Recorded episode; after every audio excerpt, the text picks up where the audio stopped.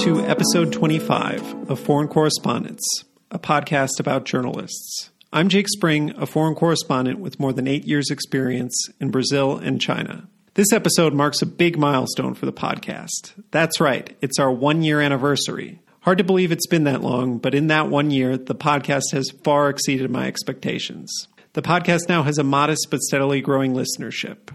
It's given me a way to have deep conversations with fellow journalists and also to reconnect with old colleagues and friends that I've gotten to know over the course of my career. I've also been increasingly hearing from listeners, particularly other journalists, whether it's by email or on social media, which is great. We're well on our way to my real goal, which isn't to make a bunch of money or become some podcasting juggernaut, but to build a community with more of an open conversation about how journalism is made.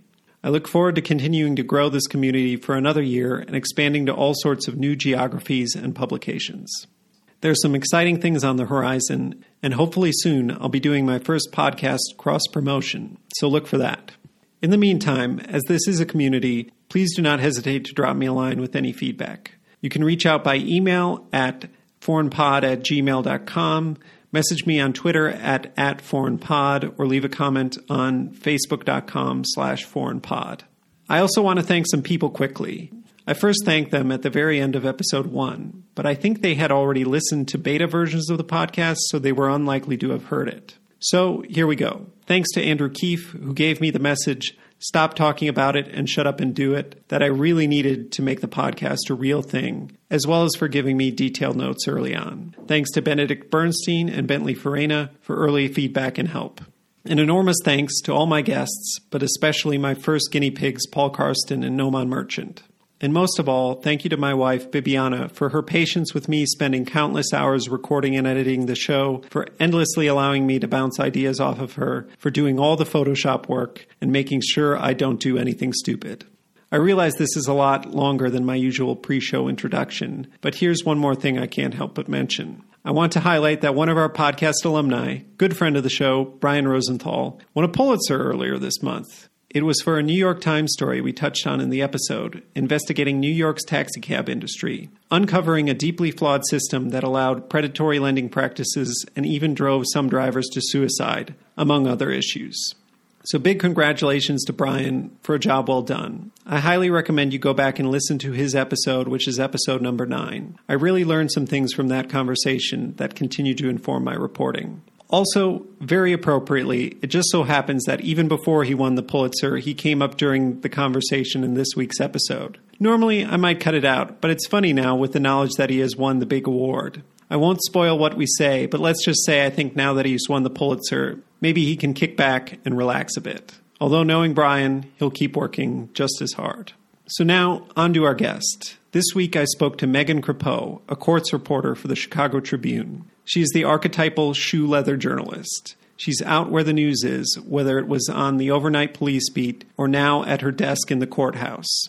We went to college together, and I think she's really been living the dream I think many of us dreamt about when we were student journalists going to school so close to Chicago. Since we went to college together, you'll hear the prerequisite references to the Daily. We're talking about the student run Daily Northwestern, which we use as a shorthand but never really explain. I think two things should really stand out from this episode.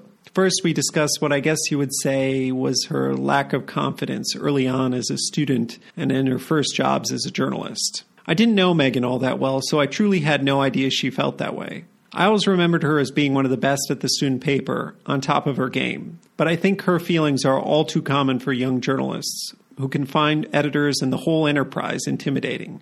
The fact that I had no idea she felt that way goes to show even if you're not feeling so confident. No one probably notices. Fake it till you make it, you'll get there. Second, the overnight cops beat in a major city like Chicago calls to mind certain images, at least for me. It's the stuff of hard boiled noir stories.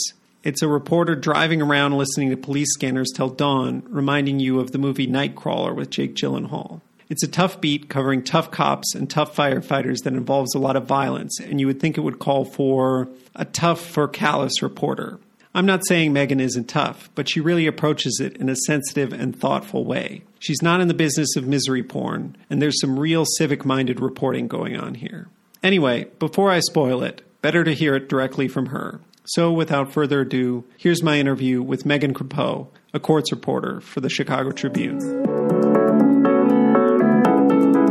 Thanks so much for coming on the podcast. Yeah, thanks for having me. Just to warm up, if you could set the scene a little bit. What time is it? Where are you? And tell us a little bit about what the past week has been like at work. Okay, so I'm in my apartment in the Bridgeport neighborhood of Chicago. The neighborhood, the mother of mayors, they call it, because it's old school. Something like five of Chicago's mayors have all come from Bridgeport. It's the home of the Daley family. It's, you know, hmm. some Chicago history stuff. I am in bed because my apartment is very small and I don't have a real office or anything like that.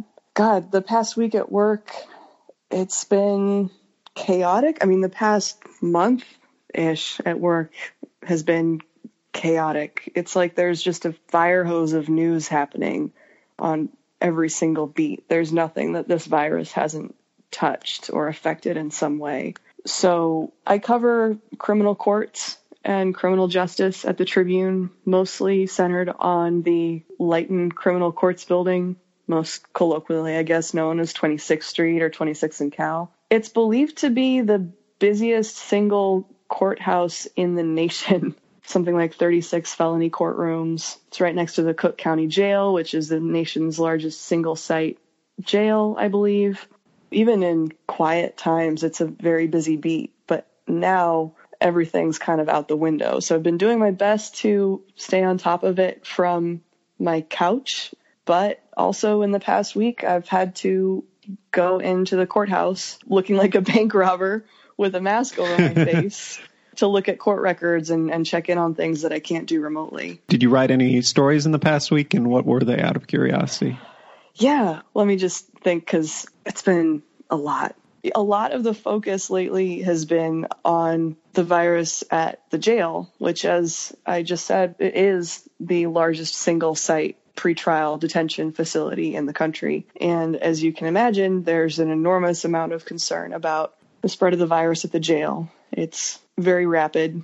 It's more than 200 detainees at last count, and I'm sure that's changed since last I checked in on it. There have been two people who have died believed to be related to COVID, two detainees who were in custody of the jail when they died after being diagnosed with COVID. So that's been a big focus of my reporting. And it's fascinating to me because this virus has sort of changed the public safety calculus, right? Just mm-hmm. as a reminder, obviously, people who are in jail rather than prison are awaiting trial. They have not yet been convicted. If they're being held, then it's supposed to be because their release would pose a risk to public safety in some respect.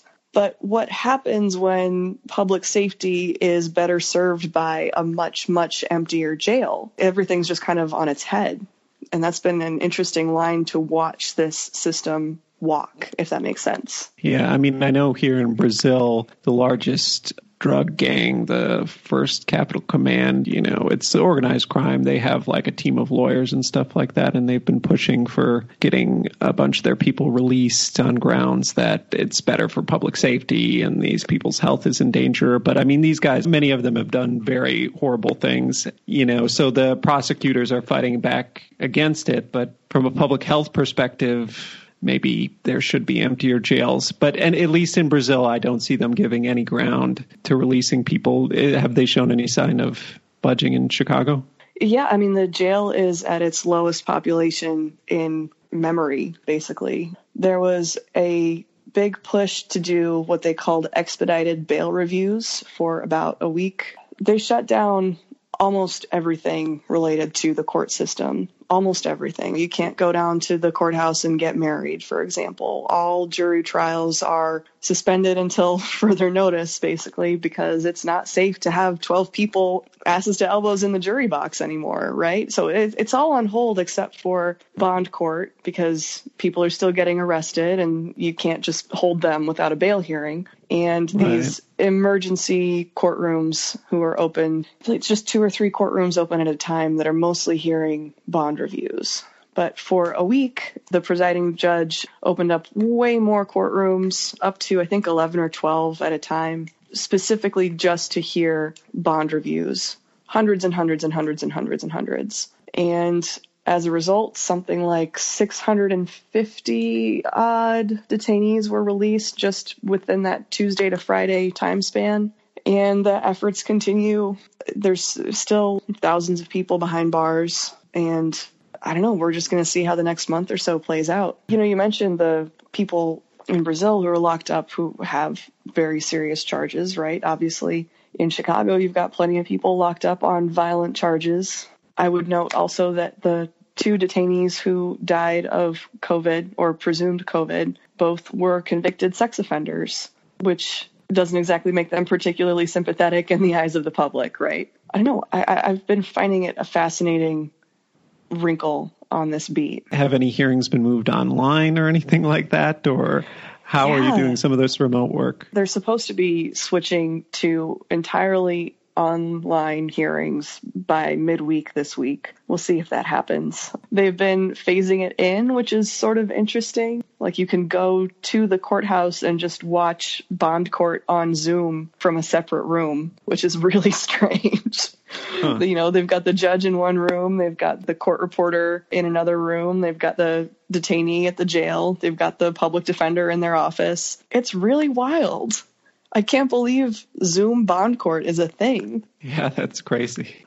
And then we'll we'll get a bit more into your job later on. So the first part of the interview is taking us to how you got to where you are today. So we take a pretty holistic approach and start way, way back at the beginning. If you could just tell me where you were born, a little bit about what growing up was like and what your family was like, and kind of your early education years, especially if there was a certain point where you started to take an interest in journalism. Sure. Okay, well, way, way back, I was born in Salt Lake City, Utah but my family moved about three and a half hours north of there when I was like kindergarten age to a small ish city called Idaho Falls, Idaho.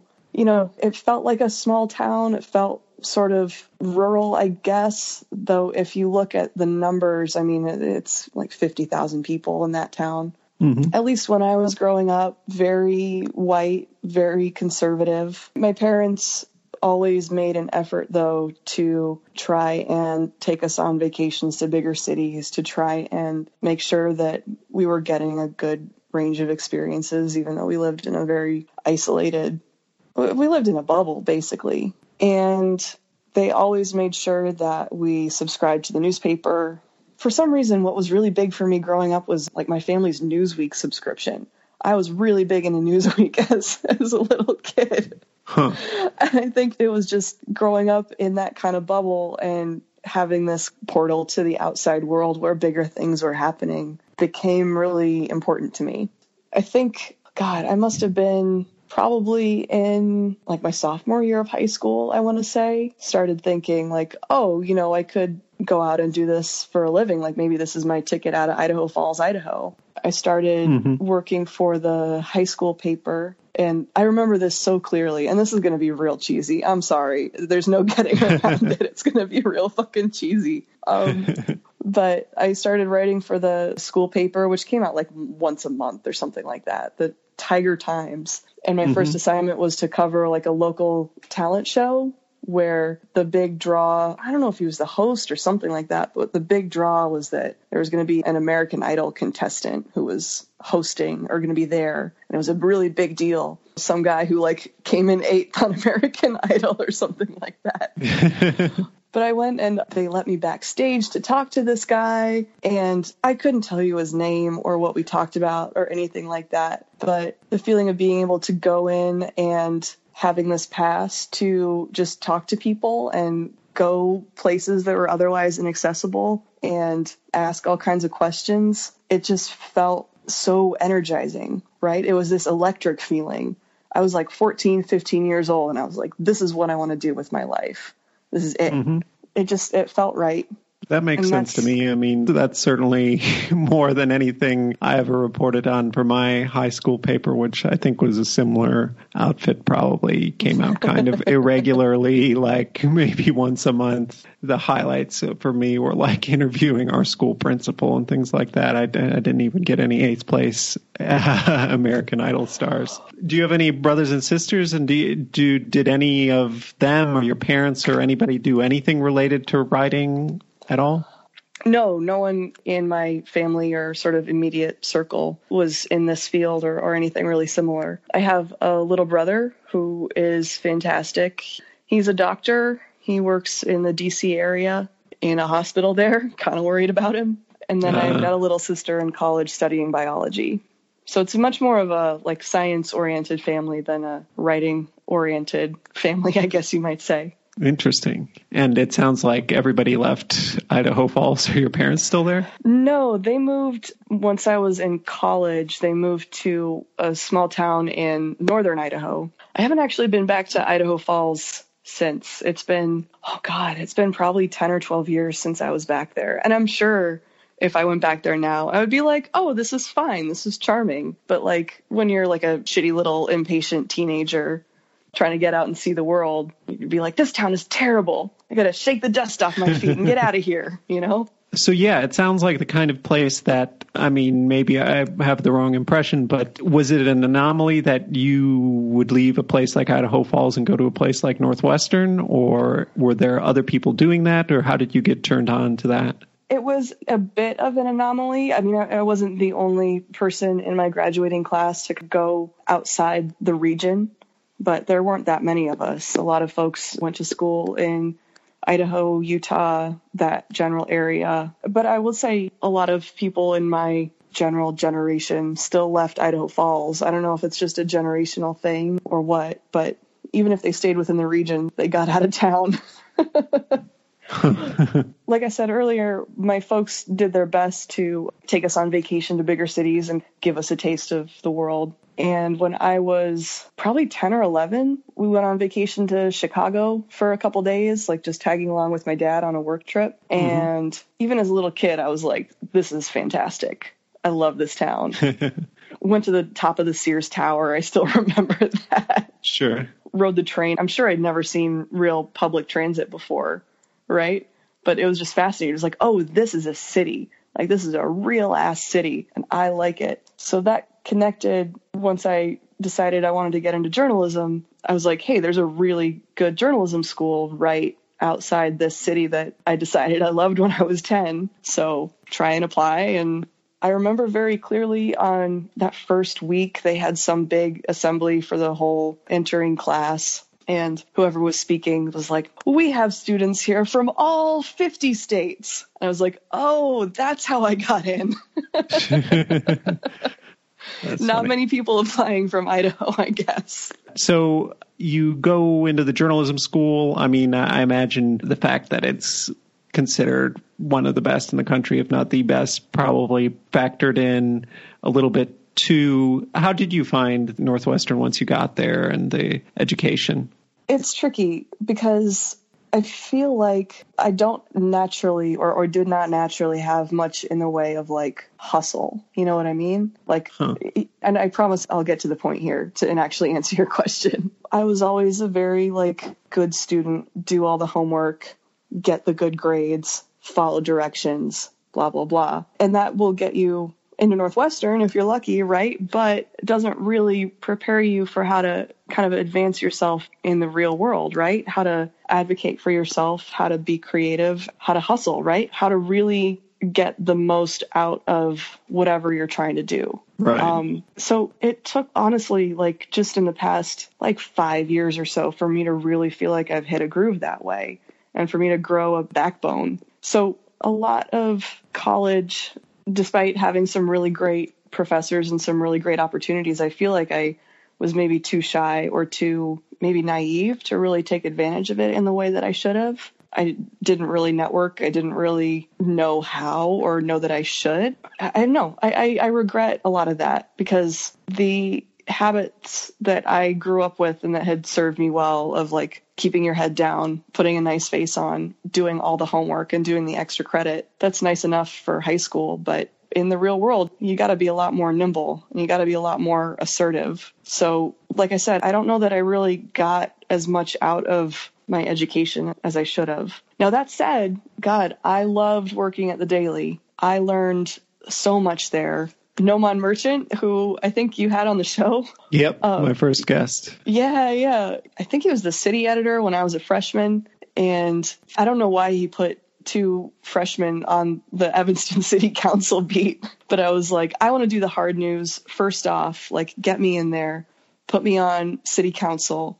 And he was like, Yes, here, an 18 year old from Idaho Falls, Idaho, go cover city council. And it was great. I learned a lot. Like, I, I, kind of don't think that journalism can really be taught in a classroom setting, right? Maybe that's just me being obstinate or something, but I don't know that it's something you can sit at a desk with a bunch of your fellow classmates and just learn as if it's algebra or something. You got to be out there you got to actually try and do it and fall on your ass a million times before you get anywhere. I learned a right. lot from yeah. the daily.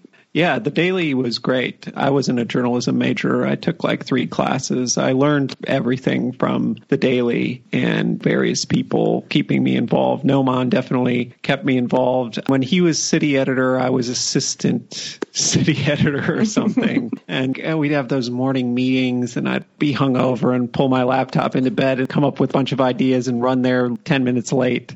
And that was, but he kept me in it. And, you know, by the time I was a senior, I was an editor when he was managing editor. And yeah, no, it was a good time. And I, I remember when it was you and Danny Yadron who were yeah. the city hall reporters. And I remember being at one of these daily parties and when it was announced and you guys were like the hot shot next class reporters. And I remember you guys just beaming at this party. Okay, you were so proud, and it seemed like such a big deal. I mean, it was certainly more than I'd ever bitten off at the Daily. God, it was but, a huge deal. You're right. I was like, this is the big time. This is my chance. And so, yeah, for some reason, I always kind of associated you and Danny together as like this kind of Woodward and Bernstein type pair. I don't know if that's actually accurate at all because I, I have these strange perceptions because you must have been a year below me. So I was a sophomore and then I go off and study abroad and I come back as a senior. So I was always confused what class people were in, what was really going on with people. Like I just had these associations that kind of stuck in my head. And could I really tell you what you did after that at the Daily. I, I couldn't. And um, so, how did things end up for you? Did you work at the Daily all four years? Did you become an editor? What happened with that? Yeah, I was on the city desk, and then I believe I was city editor, and then I was one of the managing editors that last quarter of my junior year. And then there was some political stuff that I didn't quite grasp, and I was dealing with personal shit my senior year, and it just kind of got to the point where I needed to take a break from the daily. It was such a great experience while it lasted, though. Like, it felt for all the world like a real newsroom, right? Everyone's there trying to hustle. Everyone's spending late nights trying to get the paper out. That was some formative stuff for me. I'm sure it was for a lot of people there. My roommates used to call me the absentee father of the family because I was always like coming in at like 11:30 midnight 1 a.m. four days a week because I was working such long hours at the paper. Yeah, I mean, definitely we've sang the praises of the daily on this podcast so far. Certainly Nomaan has, and I know it was very formative for like Brian Rosenthal, who I talked to. Oh and, yeah, how's Brian yeah. doing? He seems to be doing well. He seems to be doing well, stuck in his apartment. I mean, he's at the top of his reporting game, but probably is at the point where he needs to learn to relax a little bit. we were emailing about whether he should get a cat, and he ultimately decided against it, but I think it could do him some good. But I don't know. Everybody spent a lot of time together at the Daily, but I would say I actually don't know that much about most of the people at the Daily, and I don't know why that is. You know, Nomaan was a close friend of mine, but do I really know what was going on with you during college? Not really. Some people I had classes with too. But anyway, you always struck me as really knowing what you were doing. And so I was surprised to hear that you say now that you didn't know to push and things like that. I mean, did you do a lot of journalism internships? And how did you get into your first job? Did you have internships that set you up for that or? Yeah yeah. So it was actually through the daily. Another daily staffer had done an internship with the chicago tribune editorial board and just suggested that me and a couple others apply I had written some, I'm sure looking back, it would be a, like a god awful column about the Evanston pension crisis or pension issues, which I think was a major pet issue of some of the editorial board folks over there. I think that probably tipped it. It was basic research stuff, part time, some like administrative work, filing, that kind of thing. But my God, I would have scrubbed toilets at the Chicago Tribune, right? right.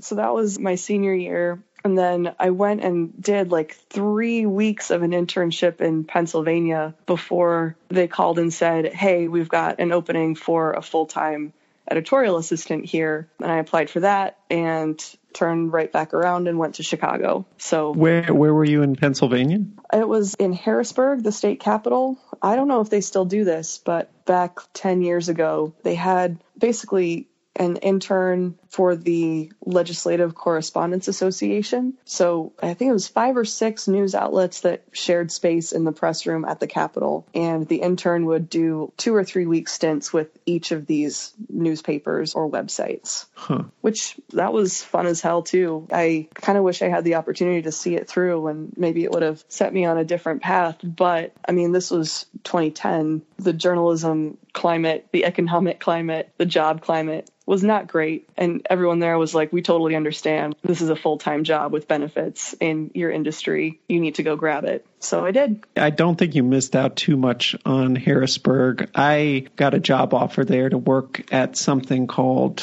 uh, I want to say Capital Wire or State mm-hmm. Wire or something like that. And I went there and I visited Laura Olson. I don't know if you know her, oh, but she was yeah. a year older than me. And, you know, they wanted to pay me like $27,000 a year. And I saw kind of, I don't know, it, it, seemed pretty depressing living in Harrisburg on like no money and things like that. That I was a bit like, I turned down the job and I got an extremely angry email from the editor. Ooh. My parents were livid and I got a job offer, thank God, a week later at the Myrtle Beach Ooh. Sun News. Otherwise, I would have been dead me. But in general, I wouldn't sing Harrisburg's praises. So you get to go back to Chicago Chicago, which is on a completely different level as a city as Harrisburg. Yeah. But I'm I'm surprised you were editorial, so you were doing research for editorials and not reporting. Yeah, it was the opinion section, research some basic interviews, that sort of thing. A lot of it, I'm speaking now about the full time job that I took there, that called it the editorial board coordinator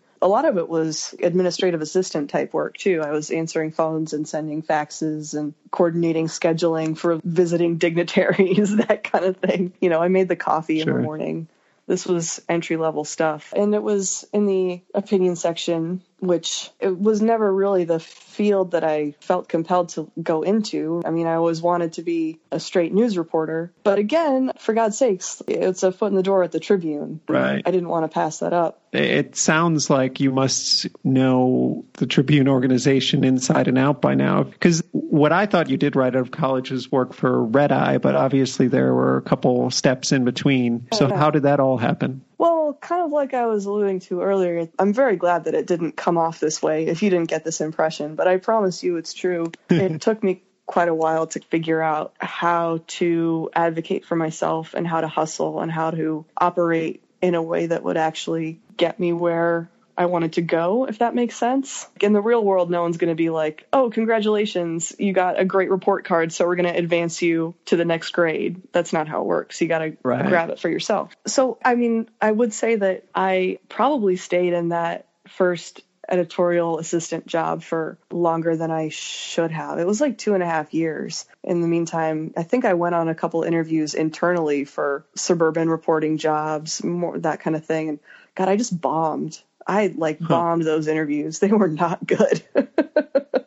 and I was not hired. But so Red Eye, which does not really exist in its former form anymore, but back before smartphones were a thing, and you know this, I'm just like for listeners who might not yeah, please be do. tuned into what Red Eye is or was. So this was, I think it was launched like the mid 2000s, I want to say. The idea is that if you can target college students and young adults with a free commuter paper, then they're going to want to graduate to the main Tribune and like keep that as a habit as they get older. Red Eye was the Tribune's free daily commuter paper aimed at the young folks. Lots of pop culture stuff, but also some news and sports. And it was all under the umbrella of the Tribune, but it was its own imprint, I guess you might say. So I got a job there on the copy desk, actually, after I was an editorial assistant. Mostly, I think, because I had written just off and on for them while I was still doing the editorial assistant gig. I was a young person and a Tribune employee, so they didn't have to pay me anymore to write for them. Did you um, seek that out, or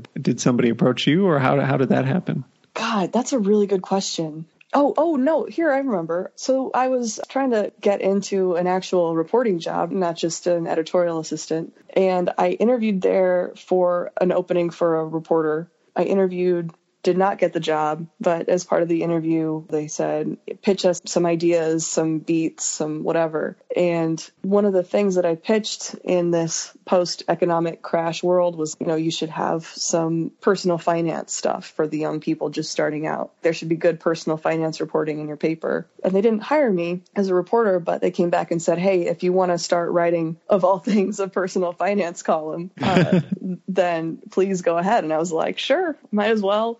So I think every week or every other week I was writing about personal finance for Red Eye. I have not revisited those columns since. I'm sure most of them are very bad and should be obliterated from the record. Still, that's uh, having a column of any sort when you're that young is an accomplishment. And so then once a job came open on the copy desk, they kind of knew me. They knew my face. They knew that I could string a sentence together barely and hired me for a copy editing job. That was copy editor's hours, like Sunday to Thursday, 3 to 11. I was able to sort of transition off of that after about a year because I just was doing so much writing on my personal time, trying to get into the paper as much as I could. And probably the first instance of real backbone that I ever showed was saying, like, hey, I am doing so much off the clock work. I am better to this organization as a writer than as a copy editor. Just make that my job. And they did. Huh. Was there anything particular that triggered this? I mean, was it just the fact that you had been the assistant at the editorial board for years, then you were on the copy desk, that just at that point it struck you that it wasn't going to happen unless you advocated for it, or did something nudge you in that direction? You know, I think I finally found a comfort level with talking to editors as if they are also human beings instead of all powerful whatever you know what i mean right yeah and God, I don't know. That's a good question. I don't know that there was one particular tipping point necessarily. I think I just looked at the kind of work that I was actually performing for them and realized that it had enough value, at least in my own view. I recognized, like, okay, I'm pretty good at this. If I'm going to actually do it and get better at it, then I need that to also be recognized I need a chance to do it full time. Something clicked and it was just like, this is the time I need to start really advocating for myself because I'm right. the one responsible for doing that. And I definitely get that an intimidation factor or something, but thinking of editors as these kind of demigods that exist on a different plane of existence, whereas they're just people trying to do their jobs. And if you treat them like people, everything's going to go fine. But there's something as a young journalist about the way you view editors that can kind of uh, shake your confidence, I guess I would say. Oh, totally. Um, and I mean, I think that's just a natural response to a power imbalance, especially for young reporters. You're just starting out. These are the people who might hold your paycheck, your career, your ambitions in their hands. So, what was your beat at Red Eye, or did you have a beat, and how long did you do that for? Towards the end, I was doing a lot of cops and courts type of stuff, which I found really interesting. They sent me to Bond Court at 26th Street, which is my full time beat for the Tribune today. Just very basic sit in and see if anything pops up that's worth writing about and try to, to make a story out of it. I think I got to Red Eye just at the point when it was starting to transition away from its heyday, if that makes sense. A lot of people were leaving sort of the slow drift away from the newsroom without a lot of rehiring to replace, if that makes sense. I guess there's a lot of attrition. I think you're seeing the fruit of that now where Red Eye doesn't even have its own website anymore. It doesn't have its separate newsroom. I think there might be one person left who's actually technically only a Red Eye person within the Tribune umbrella, right? So they just sort of let it taper off. And that makes sense if people are looking at their phones on the train instead of the commuter paper. But at, a certain point, the writing was kind of on the wall. There were at one point five or six reporters, and then it was down to two. Like I was one of the last two. Everyone else was just leaving. Oh, wow. And I was like, I got to find something else to do here. So the big leap for me was going over to the breaking news desk at the Tribune to cover the overnight shift. Oh, um, oh, wow. Yeah. I had done some breaking news work, just sort of in an attempt to get my face known over there while I was at Red Eye like the breaking news desk always needed more people. So like every other Friday, I'd just go and cover a shift and see what popped up. And come to find out that one of those overnight shift reporters was leaving, there was going to be an opening. I put my hand up for it and got the job. It was completely eye opening. This is going to sound weird because it was obviously physically and emotionally also very stressful and very draining. I mean, you're you're seeing a lot of violence up close. But it was such a good way to learn how to be a real reporter, if that makes sense. There's no better way to learn the city. You have an enormous amount of independence because God knows, you know, there aren't really any editors on the overnight shift. Right. So I spent about two years driving around with a bunch of police scanners and a bulletproof vest and going to shootings, going to fires, just getting to know the city, areas of the yeah, city wow. that a lot of people tend to write off and don't get familiar with. I made an effort to get to know them, if that makes sense. Yeah, yeah. What what sort of hours were you working? What was the overnight shift? It was 10 p.m. to 8 a.m. four nights a week. Wow. And yeah, this is one of those classic things that uh, why I really wanted to talk to you is, well, you know, I went off to China and did all this weird things. I, I feel like this is the classic hard boiled crime reporter thing. Where you can now talk wistfully about your days on the overnight police beat. I mean, I know that's the image of it and the reality is it's it's stressful and hard staying up overnight and you see a lot of gruesome things. And you know there's the other side to it, but it does seem like one of those classic reporter things that at least when I was at Northwestern this is the type of stuff I imagined I would be doing. I, I, only did a limited amount of it in Myrtle Beach on the Saturday shifts, listening to the police scanner, and I'm glad I got that experience. But part of me feels like I think I missed out not doing big city crime beat. chasing police scanners and things like that. How do you feel about it now in retrospect? Was it a dream come true? Did it feel that way at the time? And yeah, how do you feel now in retrospect? I'm enormously glad that I did it. I would not give up that experience for the world. I think it's informed almost every aspect of my thinking about journalism and my thinking about the city. I don't know, it was formative for me, I guess. And I think part of the reason that I was eager to take the job was not just because of what you're saying of like this is the big city crime beat, right? That was obviously part of it. God, the violence in the city for a long time was the story in the city right? So an opportunity to cover that in a way where I also had a big measure of independence and a lot of autonomy in how I conducted myself. That's a great opportunity just to become a better journalist. But I felt like almost almost like a civic need to do that. Or I guess I'm not a native Chicagoan, right? I've lived mm-hmm. in the city for 10 years. I was in the suburbs for four years before that. But for a lot of people in the city, like, unless you were literally born at the intersection of State and Madison, you'll never be a Chicagoan, right? and I was, I guess I was very cognizant of not wanting to be like, oh, hey guys, I'm just over here from Idaho. I'm a nice, pleasant white girl, and I really love Chicago.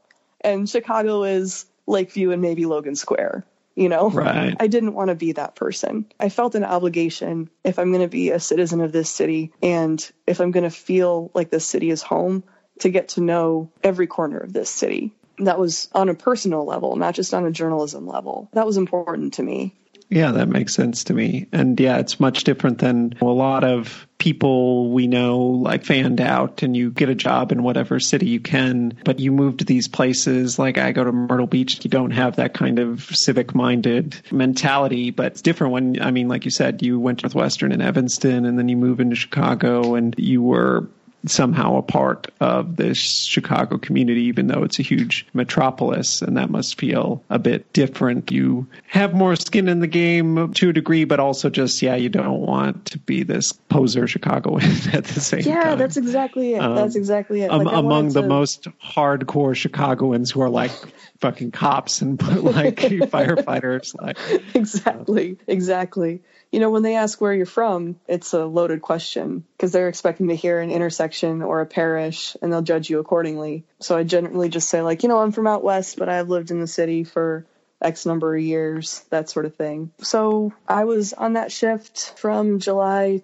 2015 to April 2017, and that included 2016 obviously, which was there was a, a really big spike in violence during that year. It also was the city continuing to deal with the fallout of the Laquan McDonald shooting, which was a huge flashpoint. It was a very interesting time to be on that beat, I guess I should say. So, what, I guess, in particular in those two years made the biggest impression on you? Was it this Laquan McDonald? Uh, I, I, don't know the details of that. I mean, we can go into that because I covered that trial. We can go into that a little later. I, I think there are moments that made individual impressions and that taught me a lot. But I think overall, here's the way that I approached violence coverage. The baseline, the very bare minimum is just looking at the numbers. Okay, how many people were shot overnight and where? Put them in a list, put them online. That's not the most responsible or nuanced way to go about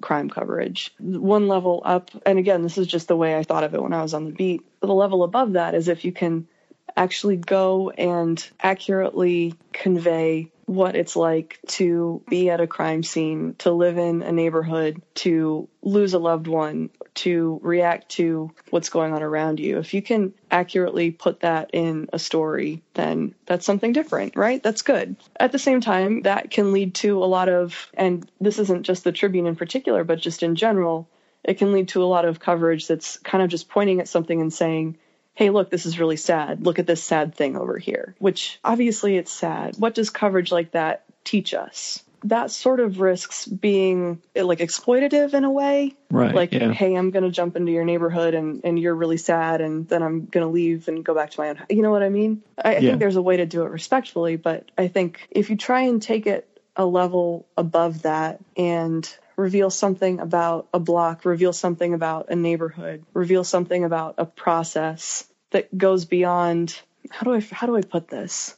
More like systemic issues or I guess systemic is one way of thinking about it. I think in the end what I was trying to tell were more along the lines of like neighborhood stories, if that makes sense. If you can take one instance of a shooting something like that and bring some context to it. If you can find out what led up to that shooting, if you can find out what was going on in the block the week before, if you can find out who this person was, why they were there, what were they like as a human being, if you can point to an interesting response on the part of police, if you can capture something real about how the neighborhood is reacting beyond just like color. I guess if you can tell a story about a neighborhood or a family or a conflict that goes a little deeper, I think that is hopefully more illuminating than just sort of the basic crime coverage. Does that make sense? Sure. Yeah, that does. The goal, I think, is to, for someone who lives in the neighborhood or for someone who works on that beat or from someone who like investigated that case, for them to be able to read your story and see some truth reflected back at them. And I guess after doing it for two years, I could see how just thinking of the classic crime reporting and thinking of David Simon and stuff that, you know, after two years of doing this, I guess you could see how it has been violent, continues to be violent. Maybe, I guess it could feel frustrating at some point that no difference is actually being made in this whole process this oh, whole oh, cycle. How did you feel about that after two years? Did you feel like you were on a hamster wheel? Did you, you know, were you getting anywhere? Were you making a difference at all? Yeah, that I think you nailed it. It was and continues to be immensely frustrating because you get out there and you say, I'm going to shine a light. People are going to know The story is going to resonate with people and it's going to spark some kind of change. And right. while there has been some progress, just strictly if you look at the numbers, people are still getting shot. Kids are still getting shot. It's interesting that you brought up David Simon because the whole point of The Wire and a lot of his other work is talking about the inherent inability of any of these systems to actually fix problems. Yeah. And it's hard to see the effects of those problems up close and not want to just shake the entire city by the shoulders and say, hey, fix this. There are ways we can fix it, but it takes effort and it takes money and it takes a real will to make it happen. And bureaucracies just don't really function that way. Right. So, what happens after that? And do you decide to leave, or does somebody get in touch with you with an opportunity, or what's the next move and how does it happen? So, I was towards the end of that period getting really like physically burned out. Just something flipped a switch internally in the last couple months of doing that shift where I was just not physically healthy, staying up all night. I wasn't really sleeping. My eating habits were poor. I just felt like off. And so I was mm-hmm. like, all right, I, I can't do this forever. It's going to wear me down. And I came to find out that the criminal courts reporter was looking to move to a different beat. And so there might be an opening there. I talked to my editor, who talked to the managing editor, who kind of went through the standard procedure, I guess, of posting the job and interviewing. And I like to think of it as like I moved from the first half of a Law and Order episode to the second half, right?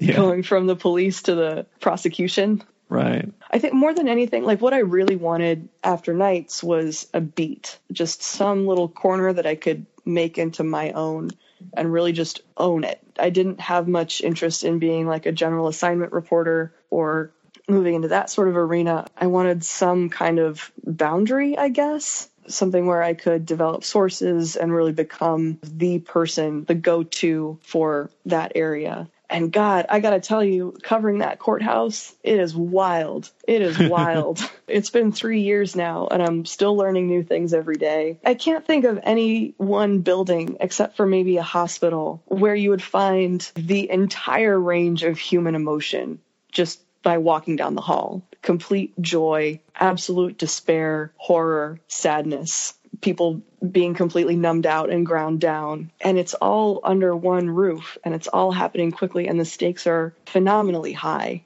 It's a fascinating place to be. And after three years there, is it the sort of thing where, you, I mean, you must recognize all the faces, all the people. I mean, have been able to go really deep on sourcing and things like that, become part of the court ecosystem, I guess? Yeah, I like to think so. And I think that's just a function of being there physically every day. I don't ever really work in the newsroom. I have an office in the courthouse because the courthouse is where the news is happening. I think I will never stop advocating for this, and maybe it's old school, but I will never stop advocating strongly for solid, old fashioned beat reporting. You have an area, you become an expert in that area, you give yourself the time to really speak the language, and that that's going to inform much stronger reporting than just saying, hey, go off to this trial, go off to this crime scene, go cover this press conference. If you let your reporters develop a real grounding and an expertise, then it's going to show. Definitely. As a beat reporter, I'll say it. I think it's a good thing as well. So the next part, let's talk about some stories. To start on, if there's a story you always wanted to do, but were never able to pull it off, you could never convince an editor, you could never prove it, you know, something went horribly wrong while you were trying to do the story. Does anything spring to mind? Yeah. Okay. So, first off, I want to say I'm still holding out hope in my heart that I can do this story, right? Sure. Um, so, not to blow up my own spot, there's a truly fascinating case that's been pending in that courthouse for, oh, geez, a few years now. It's a man accused of murder, first degree. He was caught on video beating a man to death on uh, CTA tracks on the on the elevated train station tracks. Mm-hmm. He went to trial, he was convicted, and then his brother, who was a former federal prosecutor, stepped in to take over his defense and argued successfully that he should get a new trial. And his brother is taking over his defense. It has been some of the strangest court filings, strategies, I mean, really unusual stuff. This brother, who's the defense attorney, was filing motions that were strangely anti Semitic, and like one of them includes this really graphic description of a hypothetical rape scene for a reason I can't fathom. It got to the point where he actually had a restraining order against him such that he could not enter the courthouse his behavior became so bizarre that they got a restraining the brother, order the against defense him. Attorney. Yeah, the brother did. The defense attorney could not enter the courthouse. He got huh. kicked off his brother's case. The brother's case was sort of in a holding pattern for a while. Then the state appeals court came off and said, "Hey, you can't just unilaterally remove an attorney from a case. That violates the defendant's right to counsel of his choice." So then the brother was back on the case, despite the fact that he could not enter the courthouse. And uh, in the meantime, the brother and his lawyer, well, both brothers, I should say, have filed all kinds of lawsuits alleging conspiracies. Basically, all the county stakeholders are conspiring against them to keep the brother behind bars. They're all hiding something. I mean, it is fascinating and really wide ranging, and it just keeps turning all these really interesting little corners. I haven't figured out yet how to write about it because it just keeps getting bigger and bigger. You know what I mean? Like the story has yeah. gone so far beyond just, hey, this is interesting. A man is defending his brother against murder charges. That's pretty interesting in itself. And now it's just become huge and complicated. And I'm still holding out hope that I can find a way to tell that story. And I have dibs for anyone who's listening on it. Nobody else gets to tell this story. I know that's not binding, but I think I've been on the beat long enough that I'm allowed to be territorial about my pet projects, you know? Sometimes in court, things get covered blow by blow, day by day. You've definitely done some of that, I'm sure, with Jussie Smollett stuff. But uh-huh. other things, I guess, does it, is it more often than not your editor wants one swing at a, unless it's of a certain profile, they want one swing at a story and that's it. They don't want you writing every month about this court case. They want you to just go write the one definitive piece and have that be that. You know, it's a process of trying to balance the daily stuff against the longer, more in depth, sort of enterprisey stories. That's been a challenge since as long as I've been on the beat, since there's so much daily stuff. I keep a calendar of, it's just a Google calendar, but there's probably 100 cases on there, maybe 150 that I'm following and trying to track each day. Um, wow. Trying to figure out, okay, at the beginning of the week, is anything going to happen that's newsworthy in this case? What's going on in this case? There are cases that the higher profile cases the editors do tend to want blow by blow every single month, every single status hearing. Here's what's going on. That's definitely not the case for the vast majority of these, but I still feel obligated to keep track of them for when an interesting plea hearing might happen, when the trial might be starting, even if there are any court filings that are illuminating. It's a juggle that's for sure. Wow. Yeah, 150. That's a lot to keep track of, but I guess the judicial system grinds away. Months go by between hearings. I imagine in your three years, there are some cases that span more than three years. Oh, yeah. I'm tracking um, cases that date back to like 2010, 2011 that have not yet gone to trial, especially in Cook County. It is a slow, slow, slow process. Yeah, wow. Cool. And then the next question is if you could then turn to a story that you did pull off, you did write and execute that you're proud of, and just tell us about how the process worked from start to finish, from getting the idea to writing the thing. Okay, so this was a trial last year there was a shooting of an off duty Chicago police officer and his friends. They were in a car just minding their own business, basically. And it seems to have been sort of a mistaken identity thing. And the prosecutor's narrative here is essentially that a group of black men was fighting with a group of Hispanic men earlier in the night. The black men came back and decided we got to go find those guys. We got to find them. We got to mess with them since the police came and broke up the earlier tussle. So allegedly all the way through this, obviously. they went out trying to find this group of Hispanic men, and another man came up and said, Hey, those are the guys you want over there in that car. And it wasn't. The guys in the car had nothing to do with the earlier tussle. They just happened to be Latino. Hmm. So they came over and it's on video, I believe. They went and approached the car and shot, and a couple people were wounded, and the off duty officer was killed. So huh. they charge all three men, both of the alleged shooters and the man who went and pointed out, hey, those are the guys you want. The man who was ultimately convicted of pointing out these other men is a homeless man named Jovan Battle. Ultimately, he's charged with the murder of a police officer. The stakes could not be higher, right? I mean, that huh. is an extremely serious and a very high profile offense. Whereas the other two defendants got lawyers, Mr. Battle decided that he wanted to represent himself in the murder of an off duty police officer right downtown. So the term is uh, going pro se, like representing yourself pro se. Uh, mm-hmm. Uh, once I heard, I was like, my God, there's a story there. Who is this guy? Why is he doing this?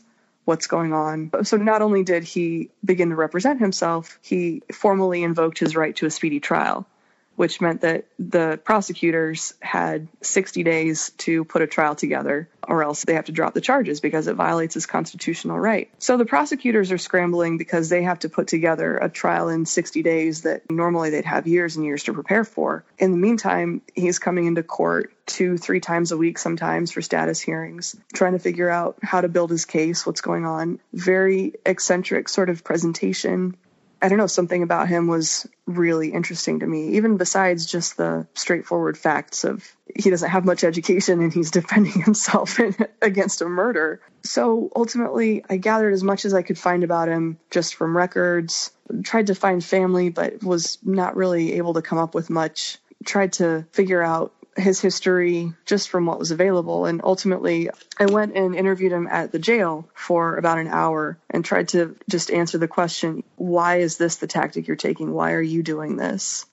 I don't know. I think if I'm just able to brag a little bit here, I think I was able to write about the situation in a way that respected him, but was also very clear about what was really happening, which was he was basically doomed. Mm-hmm. Very little education. By his own admission, I believe, has had mental health issues. And then watching the trial, watching him try to convince a jury that he should not be responsible for this. I think part of it also was that the law, he was not accused of shooting. He was not accused of ever having a gun or holding a gun or anything like that. Illinois law is written such that you are accountable for this murder if you participate in any way, regardless if you know whether someone's going to get murdered. Right. So he pointed out the car and said, Those are the guys. He was charged with murder. I would think that an experienced lawyer could present a case in a way that had a lot better chance of getting him acquitted, but he would not trust any lawyers with his case and ultimately he was convicted. And I believe for the pre sentencing phase, he has gone back to the public defender's office. It was an interesting balance to try to strike in the writing because you don't want to just point at something and say, like, hey, look, this guy's super crazy. What do you think he's doing? Ha ha, point and laugh. But you also need to be very real about what's going on, which is that he's basically doomed himself. Yeah, I mean, he's a guy who basically sounds like he had nothing before this, and it's kind of tragic in some sense that he's headed towards this inevitable ruin. What happened to the other two guys? They're still awaiting trial. Like I said, normally the process takes way, way, way longer to play out. Basically, it only happened as quickly as it did for this third defendant because he dumped his lawyer and then invoked his right to a speedy trial, which started the clock and were your editors immediately interested in this, or was it a tough sell for the editors? And did it immediately provoke a reaction from readers, or was it more of an uphill battle than that? I don't remember having to do a ton of convincing to my editor. Actually, both of the direct editors who I've had during my time on the beat have spent a lot of time on this same beat. So they know the language, they know what's up. So there was an element of, yeah, people go pro se pretty regularly. There's got to be something more than that if it's going to be news. I think the battle, maybe this says more about me than it says about my editors, but I think the battle is like trying to get enough space to write as long as I want to write, if that makes sense. Like trying to get enough space to fully explore this and not have to kill any of the good quotes that I like. right. Yeah. Writing for a newspaper where space is jockeyed for and there's only one front page. How was reaction to the story? Do you think you were able to point at something bigger? So I think what I took away from it and what I hope readers took away from it is that as it stands right now, the justice system is not really equipped to deal with mental health in a nuanced way. This comes through in a lot of different ways. For example, this gentleman, Mr. Battle, was given a court ordered mental health examination to see if he was fit for trial, to see if he understood what was going on. But there isn't really a mental health examination to determine if you're fit to represent yourself. Within the system, the way it's set up and the way it's meant to work, the finder of fact is always supposed to be the judge or the jury. They are the ones who arbitrate and weigh evidence and determine truth from untruth, give weight to certain things and not give weight to certain things. They are the ultimate arbiters there, the triers of fact. And mm-hmm. that's the way the system is built, which does not leave a ton of room necessarily for, for example, a psychiatrist or a psychologist to step in and say, well, in fact, what's going on in this person's head means XYZ. The system isn't really set up to cede any ground to that kind of outsider, if that makes sense, to determine, I guess, right from wrong or truth from untruth. So that makes sense when you're dealing with people who don't have mental health issues, but when you do, you're sort of trying to fit the square peg into the round hole. Okay, cool. Did you write a series of stories on that? I wrote an initial sort of profile of the defendant, Mr. Battle, and then covered the trial, which lasted, I believe, about a week. I don't recall actually if I wrote from every day of that trial, but I sat in on absolutely as much of it as I could, which I try to for every trial that I cover. I think all the pieces matter. And if you're going to come up with a full picture, something that happens on a Tuesday might not seem relevant on Tuesday, but then on a Thursday, it pops up and says, Oh, that's why they said this on Tuesday. So, advice to any reporters out there covering the court's beat sit in on every minute of a trial if at all possible. So, I wrote an initial sort of profile and I wrote through the trial. And I will cover his sentencing whenever that happens. Cool. Well, I'll get links to those so I can post them when I put this episode up oh, um, for people to check out. And who knows, maybe by the time this goes up, there'll be sentencing. But who? I guess that's coronavirus might have disrupted that. So yeah, um, everything's shut down mostly until uh, the middle of May. Uh, okay. And then I realized I forgot to ask about the union stuff. I was just going to say, I know from what I see from you on Twitter and things like that, that you're very active in the journalists union. I don't know what it's called. Is it called News Guild by you guys? Yeah, um, yeah. So the News Guild is the union that we are a part of, if that makes sense. The international union that represents newspaper workers all over the country and in Canada. For our purposes, we call it the Chicago Tribune Guild. So that's our, our name for the bargaining units in the Chicago Tribune and, and the suburbs and the design hub.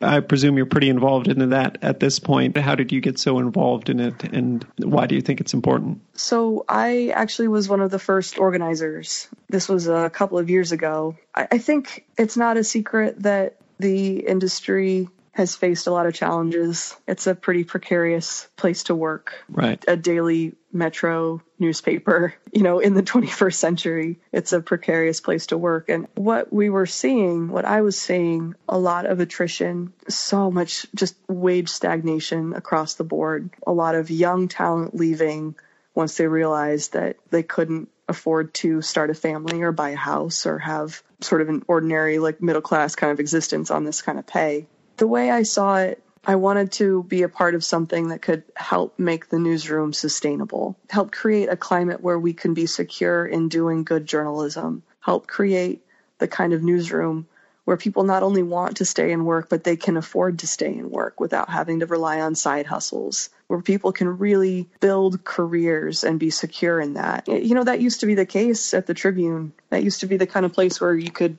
build an entire career and be fruitful and it would be long. And that's not any kind of guarantee anymore. We saw an opportunity to step in and advocate for that as journalists. It's been an enormous amount of work, but it's also been enormously valuable. We're so it wasn't our... unionized before? No, like... no. No. Oh, I didn't know that. This was the first union push. The Sun Times was always a union paper. I mean, not always, but that was the union paper in town. The mm-hmm. Tribune, in my view, got away with not being unionized because for years and years and years, they would just pay you above the Sun Times. Like whatever the Sun Times scale was, they'd bump up your pay. That does not happen anymore. not by a long shot. So this was an organizing drive that started a couple years ago. We are now in the talks for our first contract, which has been again a very long process, but that's how it tends to work with first contracts, right? And now we just were informed a couple days ago that the company is proposing to cut union members' pay if they make above a certain threshold. So now that we're unionized, we can say, uh uh-uh, uh, before you do anything like this, we need to see all the books. You need to be open and transparent about your financials because they can't do anything unless they prove to us that there is an urgent business need. So even though we don't have a contract, we have that protection and the right to potentially negotiate over any kinds of changes in wages, benefits, working conditions. And I mean, I know that union organizing can get very ugly if you're trying to make a non union place into a unionized place. How was it there? Were, were people concerned about, you know, them fighting it tooth and nail, trying to get rid of the organizers, things like that? Or was it a bit more peaceful?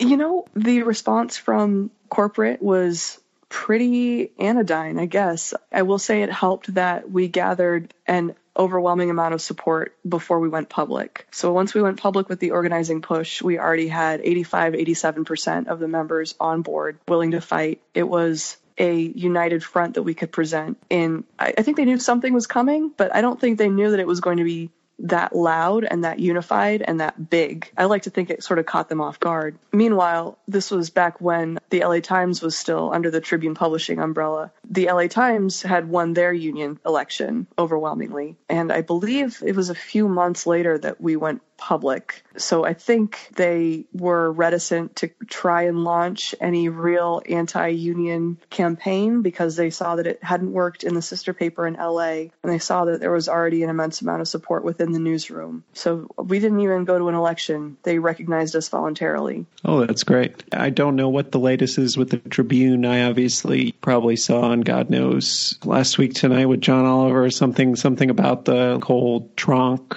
debacle and the strange ownership you guys had. I mean, it has changed ownership since then. Is it on any more solid financial footing? And are the owners a bit more sane now? Ooh. So in November, I'm not sure if you're familiar with a, a hedge fund that's known as Alden Global Capital. They've often been labeled the destroyer of newspapers. Denver yeah, I Post has been gutted. San Jose Mercury News has been gutted. And in November, it was revealed that they had bought up, I believe now it's up to 32% of shares in Tribune Publishing. So they're now the largest stakeholder. There's a lot of talk that they plan to increase that stake once they're allowed to a little bit later this year. So that's what we're dealing with now. so, yeah, it could be horrible. It could be God knows. Hopefully, they've learned something than in the past. I mean, I've certainly read plenty of analyses of uh, hedge funds or private equity going into papers thinking they can run it a certain way, and it ends up going horribly for all involved. Like, I don't even know that they really necessarily make much money off of it. So uh, maybe they've learned something, but maybe not. I imagine it's pretty worrisome if you work there. Yes, it's a lot to deal with on top of jobs that are already very time consuming and stressful. I will say I'm extraordinarily glad that we organized when we did. I mean, obviously, the union can't fix every single thing, but we have an avenue now where we can fight back and we have specific legal protections, even though we don't have a contract. That means that they can't come in and do anything unilaterally. That's great. More power to you guys. Thank you. Um, so, yeah, the next part is the lightning round, which is faster paced questions. Do you feel ready? Yeah, let's do it. First is what is a must read publication that you look at almost every day and it can't be the Chicago Tribune? The New York Times, the Washington Post. Sure. Is there anything you look at for work? Oh, sure. I think the Chicago Reader, our alt weekly here in town, does great work. There are some local crime oriented blogs that always have some interesting perspectives, right? Stuff that I need to keep on top of just for beat purposes. And then what is a publication you read, listen to, or watch for fun? The Bon Appetit YouTube channel. Are you familiar with this? Somebody like- was telling me about it last night, actually. It's like a hit of serotonin straight to my brain. It's like the most low key, just enjoyable, soothing, goofy. Oh my God. I want to live in that universe. Yeah, I mean, is it like specific recipes or is it just anything about food? Yeah, it's cooking and they'll do little themed sort of shows. There's a big goofy dude who just ferments stuff and that's his deal. One of the chefs does a show where she has to recreate from scratch snack foods. Like I think the latest one was Cadbury cream eggs and she had to figure out how to make them from scratch. I don't know. It's just it's really it's so soothing in a way. I just I love it. That's cool. And then what's the best journalistic article piece, again, whatever medium that you consumed recently, and it can't be in the publication you work for? Oh man, I was going to go for the Tribune one. I'm trying to be a booster. Okay, well, I guess this is going to date the podcast, but all the New York Times reporting about the Red Dawn email chain. Have you seen this? No, what's that? This is basically they found emails between public health officials dating back to basically when the coronavirus came on everyone's radar. Emails between these high up public health officials, stakeholders, sort of showing how serious they knew it was from the very beginning and contrasting that with the actual federal response, which was, I, mean, I think everyone knows by now, it was extraordinarily slow. It was really a dramatic difference there, and it's really sad kind of knowing, oh, here are the people who are close to the subject discussing the subject, who know the urgency of the subject, and contrasting that with the actual people who set the policy was very illuminating. And then, is there any specific subject matter you read into that isn't related to your job? I think there's nothing like really good science and environmental journalism. I don't think that I would ever have the chops to actually write it, but when you get really good boots on the ground who can translate what's happening from scientific jargon into something that's not only legible but really beautiful to read and really pleasurable, I admire that so much. Any particular place you think does that well? At the Tribune, our environmental reporter, one of them, just left for ProPublica. He was doing a whole series about the Great Lakes. That makes for great reading. I know I can't be a booster on here, but I couldn't help it. No, Sorry. it's fine. I'll allow it. I'll allow it. And then, how do you manage your work life balance, or do you even believe what work life balance? yeah, I thought that might be the case. I mean, especially because, you know, not only there's a lot of work stuff, but there's the union stuff takes up an enormous amount of time as well. I've been trying to be more intentional about taking one weekend day, like either the Saturday or the Sunday, and just not do any of it. Trying, or at least to do like the minimum, trying Sure. to like get some time to clean the house and like do some yoga or see friends or like have a life. I've been working on that. And then, is Twitter important to you? Uh, yes. Probably more than it should be because god damn, it's such a time suck. But at the same time, it's a really good way to, I guess, not only promote your work, but also connect with people who are in the universe of things that I'm covering, if that makes sense. Like, it's just another venue to get that kind of audience, which is important to me. And then, if you had to trade places with one journalist, living or dead, and you would have their career, who would it be? This is a tricky one. So, a journalist who I admire greatly, have admired her career, would be Martha Gellhorn. You familiar with her? Like an actual foreign correspondent, unlike me. yeah, she covered uh, World War II, was it, or something that she, was most famous for? She covered every major global conflict from the Spanish Civil War all the way through to like the Falklands. I mean, decades and decades and decades. She stowed away on a Red Cross ship to cover the invasion of Normandy because they wouldn't let her officially become a correspondent. I don't feel the kind of pull to go overseas, but I admire so greatly her commitment, I guess, to telling stories of conflict and of violence in a very human way.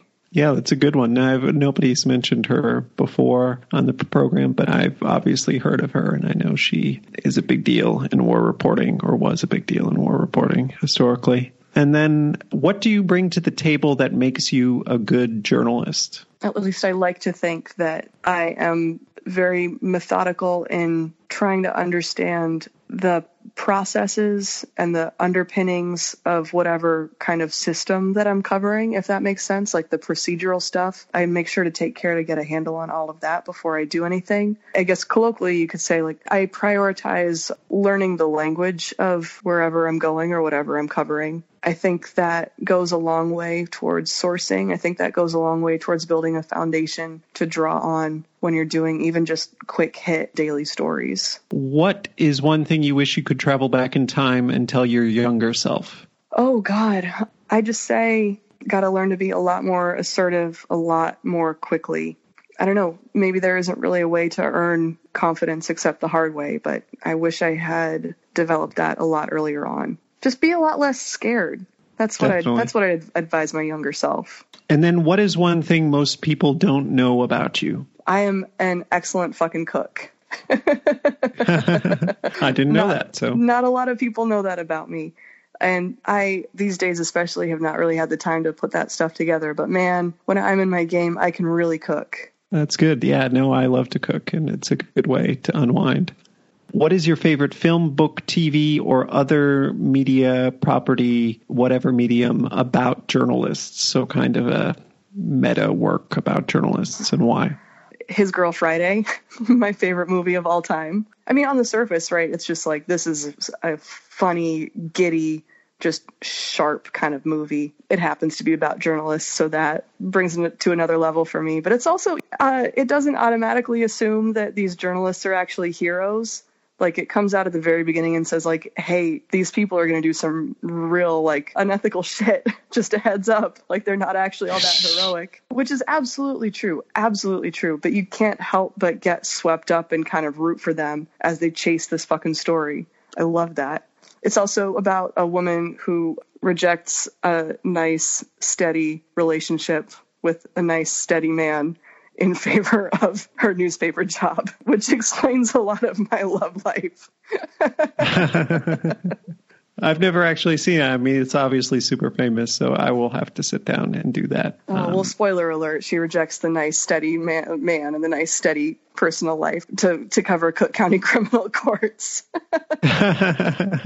Is it actually set in Chicago? There's some dispute about that. I think yes. I think most signs point to yes, but there are a couple throwaway lines that may say maybe New York. This has been a point of much discussion among people who like that movie.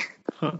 Okay. And then the final question is qualifications aside, if you couldn't be a journalist, what job would you do?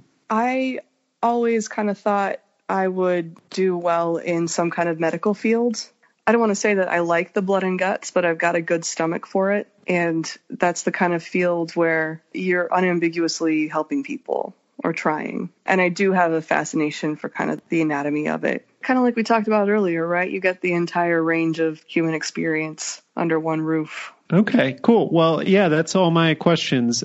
So, yeah, thanks yeah. a lot for coming on the podcast. Yeah, thank you for having me. That's our show. Thanks for listening to my conversation with Megan Crepeau, a courts reporter for the Chicago Tribune. I'll post links to some of Megan's work and other things we talked about in the podcast description and also on our show page, foreignpod.podbean.com. If you like the show, please subscribe to it on Apple Podcasts, Stitcher, Spotify, YouTube, or wherever you get your podcasts, and leave a five star rating. Beyond that, it would also be a huge help if you write out a positive review saying what you like about the show. It helps get the podcast more attention. Follow or tweet at me on Twitter at, at foreignpod. On Facebook, our page is facebook.com slash foreignpod. Above all, if you know someone who might like the show, please recommend it to them. The podcast is produced and edited by me. Our music is a track called Love Chances by Mackay Beats.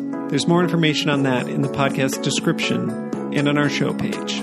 Please look for the next episode to be posted on Sunday, May 31st. Until then, I'm Jake Spring, and this is Foreign Correspondence.